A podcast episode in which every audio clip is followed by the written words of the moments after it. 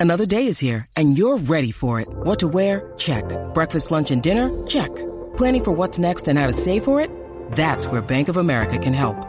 For your financial to-dos, Bank of America has experts ready to help get you closer to your goals. Get started at one of our local financial centers or 24-7 in our mobile banking app. Find a location near you at bankofamerica.com slash talk to us. What would you like the power to do? Mobile banking requires downloading the app and is only available for select devices. Message and data rates may apply. Bank of America and a member FDIC.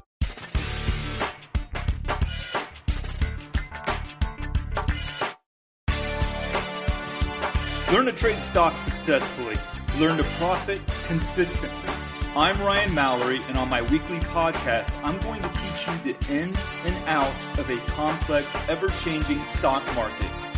You will learn to trade better, trade smarter, and profit bigger.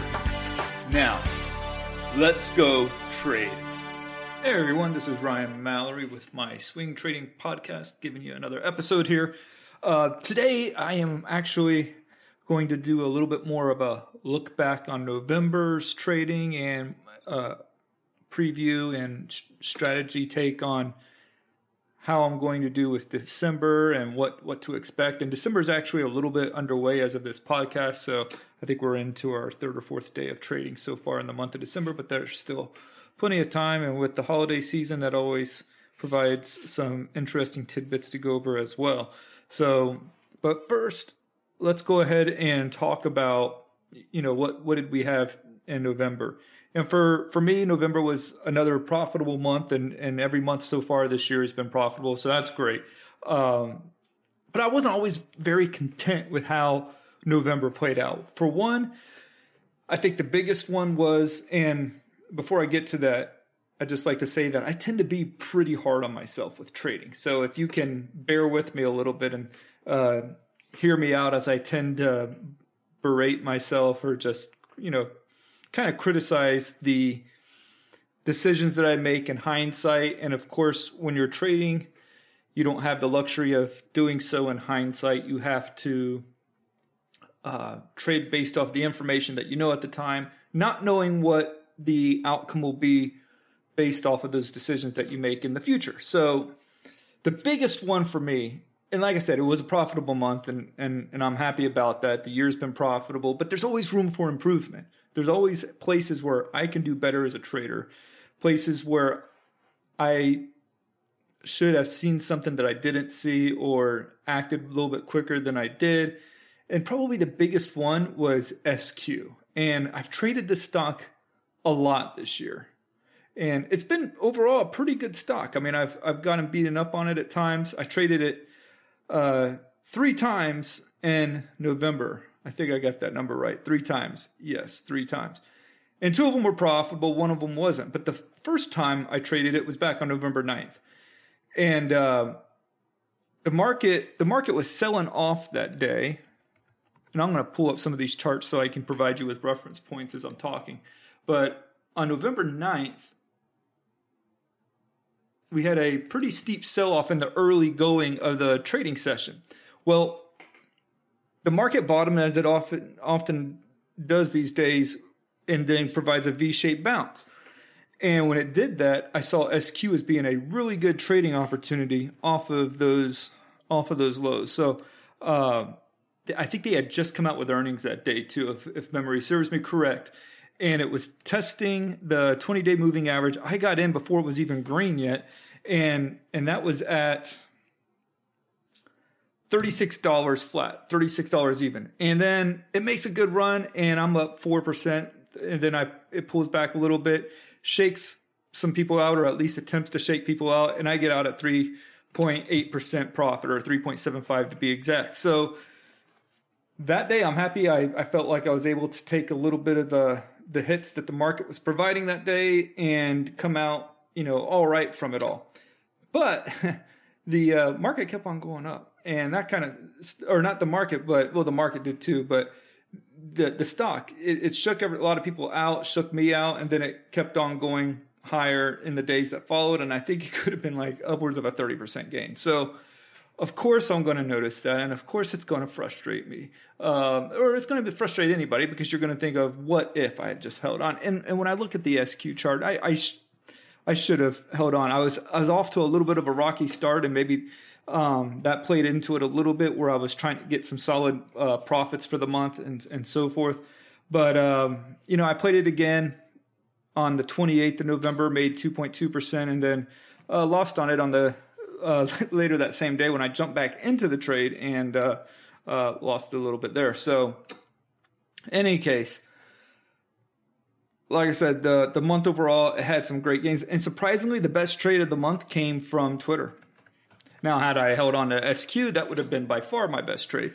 But uh, Twitter was was was a good trade. I mean, it had a bull flag that started with the with the rally back in late October, and then it started pulling back a little bit, and then it gave us a, a, very good tradable pattern. And I got to admit, that was the first time I've ever traded Twitter, and I wasn't sure what I was going to get out of it. I was a little bit nervous about it because I do know how volatile that stock can be. And then it gives us about six straight days of of profits. I mean, it was amazing. It was like one of the best trades of the year in terms of just consistency and just a pure pattern breakout play. I mean, it just worked perfectly to the to according to the textbooks. So then it, it, peaked and started giving back a little bit of those gains, and that's where I got out with like an eight and a half percent profit. And then it started pulling back, you know, pretty rapidly thereafter. And actually, it would have been a losing trade had I not had a stop loss that I was raising each time along the way. So stop losses do come in handy. Uh, now, what's the difference between Twitter and SQ and how I manage the trade? With SQ, I got a certain percentage amount on that trade, and uh, I'll admit when I got into it that day, I wasn't probably expecting a you know a four to five percent rally in SQ, only for me to get out for about three and three quarters. That's a good trade, just if you look at it in total isolation, nothing else, no price action of what it did thereafter. Just the SQ itself it was a good trade, but looking back on that trade, and I'm trying to toe the line of just trying to be like the perfect hindsight trader versus what I could have, should have done at the time based on the information that I knew at the time. Probably the best course of action for me would have been to raise the stop. And yes, maybe I come away with only 2%, you know, maybe the stock would have pulled back the next day. But of course it didn't. And it was just off to the races thereafter. And I think we got like one, two, three, four, five, six, seven, eight, nine out of the next 10 days, the stock traded higher. And there would have been no reason to get out of it uh, from a swing trading standpoint, you know. So I think that was probably the big glaring man. I wish I had that trade to do over again. And then there was the ETFC, which turned out really good. I, I was I was pretty happy about it. The stock uh, really rallied hard when the financials were taken off, and probably should have probably should have held on a little bit longer on that one as well. Um, I left some money on the table there. So there was a theme there that even with some good trades, there's lessons to learn along the way. And that instead of just being aggressive to take the profits, I should be raising the stop losses because we're in a very strong trendy market. I think in strong trendy markets, you can afford to raise the stop losses some, give it enough room to, to wiggle. But if you if you're coming if you're at five percent profits and at the end you come away with two and a half or three percent, that's okay because you're one you're still coming away with profits and, and they're good profits, but and and yeah, it, you always prefer to get the most out of your trade, but sometimes you're sacrifice, you, you know, you're you're you're settling for like a 5% profit instead of holding out and maybe coming away with a 15% profit. And so that was the case with ETFC. I don't think it quite went up that much, but it could have been a, you know, another 5% I could have added to that trade. So now on the flip side, the you know the bad trades on the month in terms of you know the ones that I didn't make any money off of. There was there was a few of those, and the month seemed to start off pretty rough and ended pretty rough. But in the middle, you had some pretty good trading there that really made the big difference for the portfolio. And uh, you know, I, I don't always know how every trading session is going to turn out or how you know how bullish or bearish each month is going to be, but the idea is to manage each individual trade and to protect yourself from unnecessary losses. And so there was no big losses in the month of November. The biggest loss came from um, BABA, BABA. Um, it was a 3.8% loss. Loss. that stunk. That's usually on the high side for me because my average loss is probably more around like one and a half to two percent. But uh, there was there was probably a little bit bigger losses than what I normally take in the month of November. Not not outside of my risk tolerance, but just you know from an average standpoint, um, I would probably say that my average loss in November was around two two and a half percent, about two and a half percent or so. And I usually like to try to keep it around you know one and a half to two. So so that's something to consider there. I did uh, see a number of trades get hit on on the stop loss, and there was a lot of sudden hard sell offs that took us out of some of those positions. Uh, there's nothing you can do really about that. I think I think the the real key in markets where you see sudden sell offs are is or it's a it's really about how leveraged are you, how many uh, how much cash do you still have in the portfolio. If you get a strong sudden sell off and you get stopped out of you know, three or four positions, but you were only 30 or 40% long, well, then, you know, that's pretty good because you weren't allowing a lot of your, your capital be to, to be exposed to that sell off. And you also had some powder dry for when the sell off bottomed and when it would start to come back up, you could get back in long on the long side there. So, so that's one thing that to, to consider. The other thing was, is, uh, in the month of November, there just wasn't a lot of shorting opportunities. I mean, um, if you could time when those sudden sell-offs would happen, yeah, you can make some money on a uh, intraday basis. And uh, there was times where I actually had some some profits on on some of my short positions. When you need mealtime inspiration, it's worth shopping Kroger, where you'll find over 30,000 mouthwatering choices that excite your inner foodie. And no matter what tasty choice you make, you'll enjoy our everyday low prices, plus extra ways to save, like digital coupons worth over $600 each week. You can also save up to $1 off per gallon at the pump with fuel points. More savings and more inspiring flavors make shopping Kroger worth it every time. Kroger, fresh for everyone. Fuel restrictions apply. When I say short positions, I'm not actually taking a short position in like Apple or something like that. I'm mainly just uh, shorting the S&P 500 through a bearish ETF that I act- that I get long on. So you get long on a 3x ultra bearish ETF, and that's the equivalent of getting a three to one return for uh, the inverse of what the S&P 500 does. So if the S&P 500 goes up, you go down. If the S&P goes down, you go up. So that's also a method of shorting the stock market um, that you can take on. Um, there's always a lot more risk to doing that, but um, it's it's a strategy that has served me well for many many years, and I do uh, a pretty good job of containing the risk. But um, on November 9th, I tried it once there, but the intraday bounce back was pretty pretty rough. And while I had some gains intraday, I'm a swing trader, so I do want to try to hold these overnight if possible. But the evidence was pretty clear this thing wasn't going to cooperate. So I got in at 1284, got out at 1281 for a 0.2% loss. You also have uh, another instance back on the 29th, same thing. Uh, took a half percent loss there. I stayed in that one for a day. Uh, that was probably that's probably like a record for me these days on my short positions. They just don't they just don't last. So, and I'm not going to try to force force myself on the market either if it doesn't want to cooperate. I had one that was actually up. I got in at 13 and got out at 1301. That's basically a flat trade. You didn't make any, you didn't lose any. Um, but yeah, the, the, the short setups just really weren't all that great for the month of November.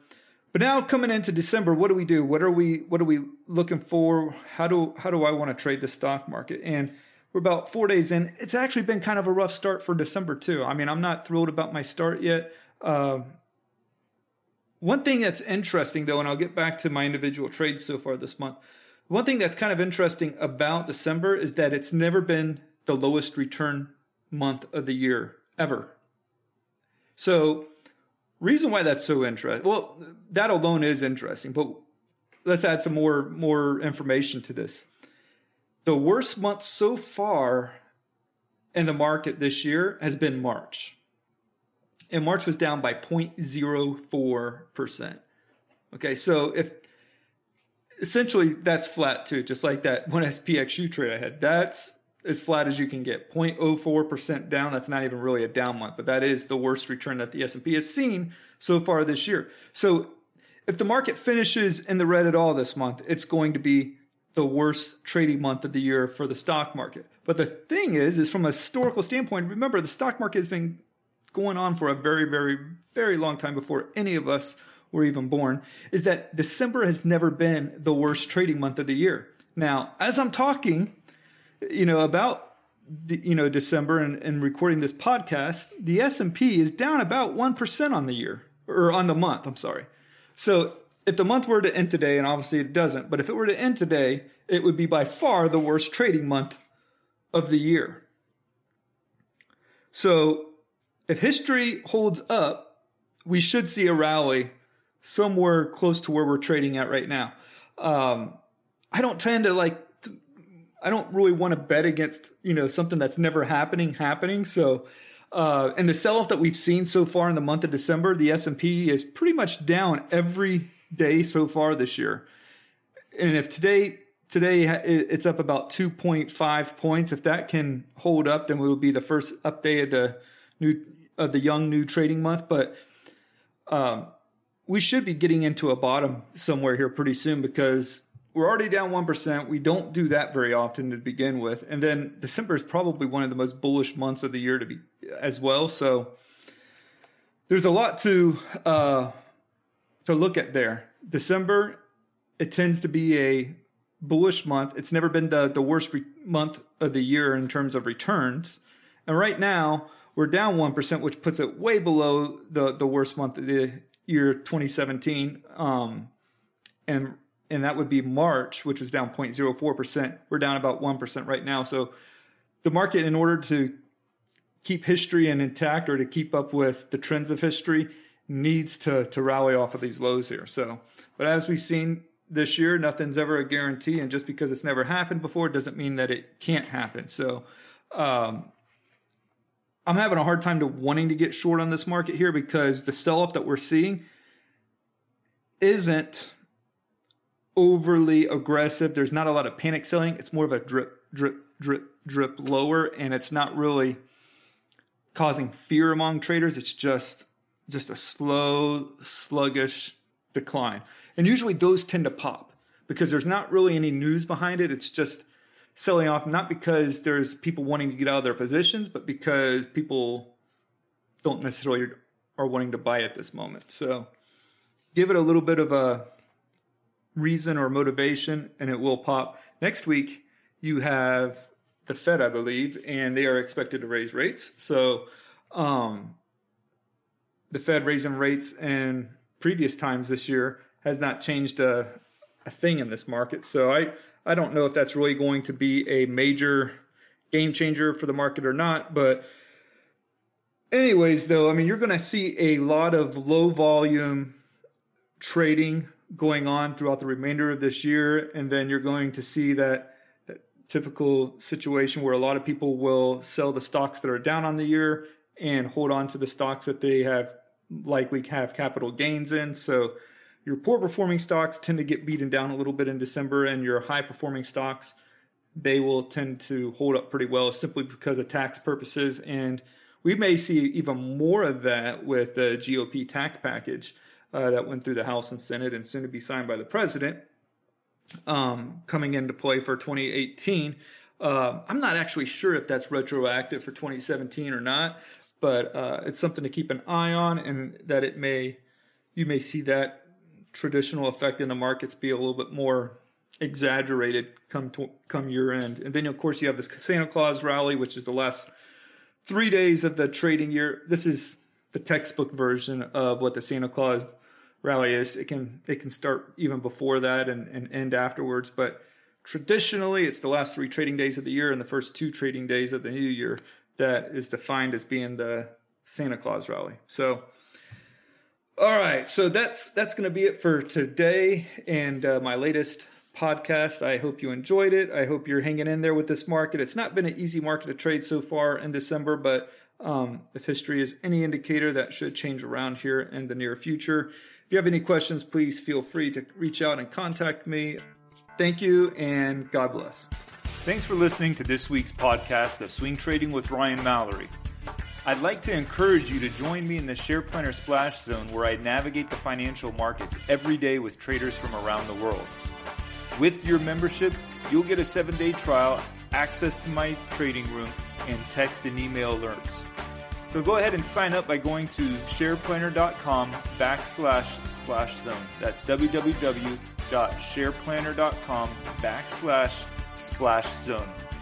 And follow me at SharePlanner on Twitter and on SharePlanner's Facebook page, where I provide unique market and trading ideas every day.